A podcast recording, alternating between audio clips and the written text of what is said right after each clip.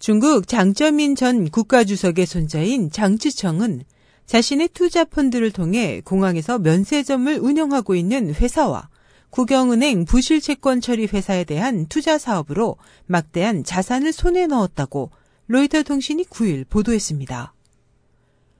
보도에 따르면 올해 29살인 장지청은 장 전 주석의 장남인 장맨행 상하이 과학기술대 학장의 아들로 지난 2010년 하버드대 졸업 후 미국 대형 투자은행 골드만삭스에서 근무했으며 같은 해 9월 홍콩의 보위 투자 자문을 설립했습니다.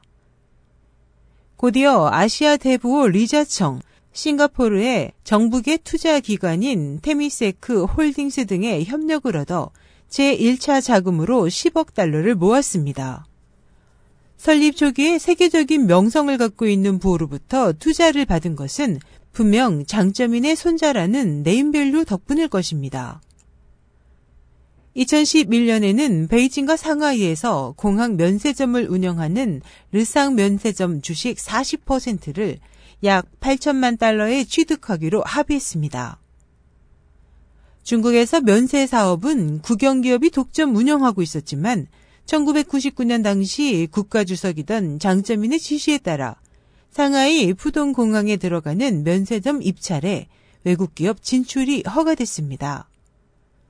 그때 장점인의 먼 친척으로 미국에 거주하던 사업가 장스첸이 낙찰에 성공했습니다.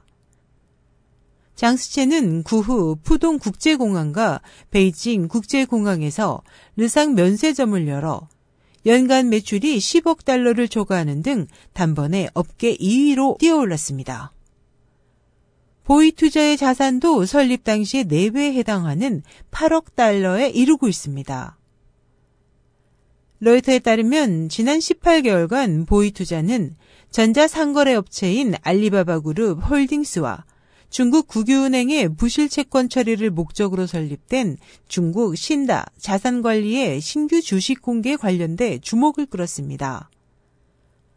로이터는 장점인이 손자의 투자 사업에 편의를 봐준 증거는 없다고 했지만 무명의 회사가 이처럼 주목을 받는 건에 관련된 전례가 없다고 전하고 있어 장점인과 완전히 관계가 없다고 하기는 어려울 것입니다. 이와 관련해 시진핑 주석이 주도하고 있는 부패 박멸 운동의 불길이 장점인 일가에 옮겨붙는 것은 시간 문제라고 하는 견해도 있습니다. 지난 1월 15일 장매능의 아성인 중국 이동통신 광동지사의 쉬룽 전 이사회장 겸 최고 경영자의 실각이 보도됐습니다. 지난해 11월에는 리샹둥 중국 이동 부사장이 뇌물수수죄로 무기징역을 선고받았습니다. 자유아시아 방송 RF에 따르면 해외 언론을 통해 상충부 친족의 의혹이 보도된 것은 이번이 처음은 아닙니다. 해외 언론을 통해 보도 후 중국 국내에서도 화제가 되게 해 당국이 조사에 착수하는 구도는 보시라이 전 충칭시 서기 사건에도 적용됐습니다. 즉, 거물 간부를 단속하기 위한 첩보전이라는 견해도 있습니다.